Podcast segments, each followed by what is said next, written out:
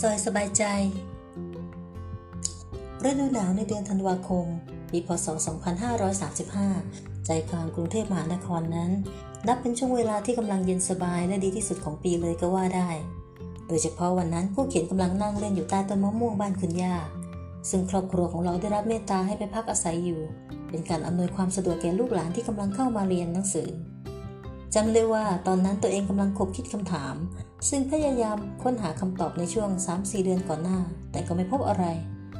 แล้วก็หลงลืมอยู่ท้ายไปจนกระทั่งสบโอกาสเหมาะ ที่ชวนให้คิดถึงคำถามเดิมๆอีกครั้งว่าทำไมคนกลุ่มหนึ่งซึ่งฉันบังเอิญมีโอกาสได้รู้จักนั้น ดูพวกเขามีความสุขในแบบที่ความสุขของฉันไม่สามารถอธิบายได้ ความสุขหรือบางอย่างที่ว่านั่นมันคืออะไร และทำไมฉันยังไม่มี และฉันจะไปเสาะหาความสุขแบบนั้นได้จากที่ไหน ราคาเท่าไหร่ เอาเป็นว่าสมองในเวลานั้นกำลังทำงานเหมือนแท่นปืนกลที่ระดมยิงคำถามยอดฮิตทั้งมวลว่า อะไรทำไม ที่ไหนอย่างไร ยิงออกมาอย่างไม่เกรงใจเป้านิ่งตาดำๆเลย ความเงียบเข้าครอบครอง แต่เป็นความเงียบอันประหลาด อบอุ่น สงบ แล้วรู้สึกปลอดภัย ผู้เขียนเห็นตัวเองเริ่มทบทวนเหตุการณ์ก่อนหน้าที่เฝ้าถามหาคำตอบ ว่าทำไมเพื่อนนักศึกษาชาวต่างชาติ ผู้ได้เข้ามาคลุกคลีเป็นเพื่อนกันเพียงช่วงเวลาสั้น ๆ นั้น ช่างดูมีชีวิตชีวาแตกต่างออกไป ทั้งที่พวกเราต่างมีอายุรุ่นราวคราวเดียวกัน เรียนอยู่มหาวิทยาลัยชั้นปีเดียวกัน อะไรเป็นสาเหตุที่ทำให้ตัวเองกำลังรู้สึกว่า พวกเราไม่เหมือนกัน เมื่อลองคิดเปรียบเทียบดูอีกครั้ง ผู้เขียนจำได้ว่า พวกเขาพากันมาเป็นหมู่คณะ เพื่อเข้าศึกษาแลกเปลี่ยนวัฒนธรรมกับพวกเราผู้เป็นเจ้าบ้าน ซึ่งก็อยู่กันเป็นคณะเหมือนกัน ผู้เขียนเห็นว่าสิ่งที่พวกเขาแสดงออกหรือปฏิบัติต่อกันและกันนั้นดูพิเศษ อ่อนหวานระบายไว้ด้วยความเข้าใจกัน เห็นอกเห็นใจกัน ช่วยเหลือกัน และรักซึ่งกันและกัน ใช่คำนั้นเลย พวกเขาดูรักใคร่ห่วงใยซึ่งกันและกัน ซึ่งก็เหมือนกับที่ตนมีระหว่างเพื่อนฝูง ผู้เขียนเองก็เพื่อนเยอะ เราต่างห่วงใยรักใคร่ซึ่งกันและกัน แต่ เอ๊ะ เดี๋ยวนะ พูดไปแล้ว แต่ว่าในใจมันรู้สึกคัดค้านและเกิดความไม่มั่นใจอะไรบางอย่าง สุดท้ายแล้วความรู้สึกนึกคิดเดียว ซึ่งขีดเส้นใต้สะกดไว้ชัดเจนคือ ไม่นะ บางสิ่งในความสัมพันธ์ของพวกเราทั้งสองกลุ่มนั้นไม่เหมือนกันเลย หากมองแค่เพียงผิวเผินอาจแลดูคล้ายกัน แต่พอนั่งลงสัมพันธ์กับความรู้สึกแท้จริง ซึ่งตกตะกอนอยู่นักก้นบึ้งหัวใจแล้วแล้วก็ กลับสัมผัสได้เพียงว่า มันว่างเปล่าลางเลือน ผู้เขียนพยายามหาเหตุผลสารพัดมาอธิบายกับตัวเองอย่างตรงไปตรงมา คาดหวังว่าจะได้ปิดสำนวนคำถามคาใจกันเสียที ความคิดแวบแรกที่บอกกับใจก็คือว่า อ๋อ ฉันรู้แล้วว่าทำไมเพื่อนเหล่านั้นช่างดูมีความสุข มีชีวิตชีวาในแบบที่ฉันไม่มี นั่นก็เพราะว่าพวกเขาเป็นฝรั่ง เป็นชาวอเมริกันนะสิความคิดนี้กำลังหาทางพิสูจน์ตัวมันเอง การเป็นฝรั่งมีผิวขาว ผมสีบรอนทอง สีสนิม หรือแม้แต่สีดอกเหลา รับกับดวงตาสีฟ้าใส สีเขียวสวย บางคนเป็นสีน้ำตาลแลดูแปลกงดงาม สิ่งเหล่านี้น่าจะทำให้พวกเขามีความสุขกับชีวิตแน่ๆ ก็ใครบ้างล่ะที่จะไม่สุขกับการมีรูปร่างหน้าตา สวยราวเทพนิรมิต พอได้ยินตัวเองสรุปประโยคนั้นเสียงดัง กลับมีข้อมูลอื่นไหลเข้ามาในความคิดเป็นขบวนว่า ไม่นะ ไม่น่าจะใช่คำตอบแท้จริงของความสุข เพราะว่าลองมองรอบตัวสิ เป็นข่าวกันออกคลึกโครม ว่าฝรั่งนะติดยา มั่วกาม ชีวิตเซฟเลยก่อเหตุฆาตกรรม หรือไม่ก็ฆ่าตัวตายกันมากมาย หากความเป็นฝรั่งเป็นเหตุให้พวกเขามีความสุขจริง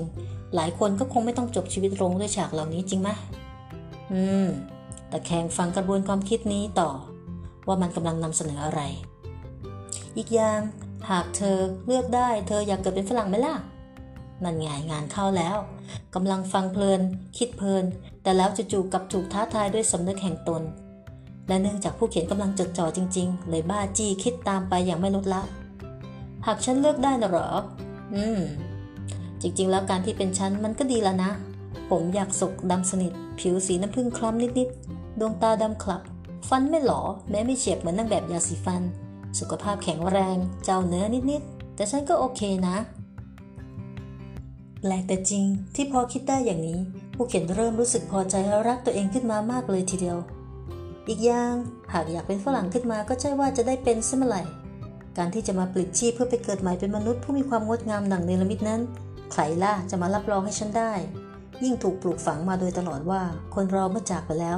อาจต้องไปเกิดเป็นอย่างอื่นชดใช้กรรมอีกตั้งไม่รู้กี่ชาติกว่าจะได้มาเป็นคนอีก หากบารมียังคงหลงเหลืออยู่นะ อย่างฉันนี่อาจต้องไปเกิดเป็นยุงอีกหลายชาติสืบไปเลยละกระมังตักกะของตนมาหยุดลงตรงความคิดที่ว่า การเป็นตัวเองก็ดีอยู่แล้ว การเกิดเป็นชาวฝรั่ง ชาวเอเชีย ชาวยุโรป ชาวแอฟริกาหรือ ชาวไทย ย่อมไม่ใช่ประเด็นหรือตัวกำหนดความสุขในชีวิตของคนเราอย่างแน่นอน ถ้าอย่างนั้นแล้วคำตอบคืออะไรล่ะ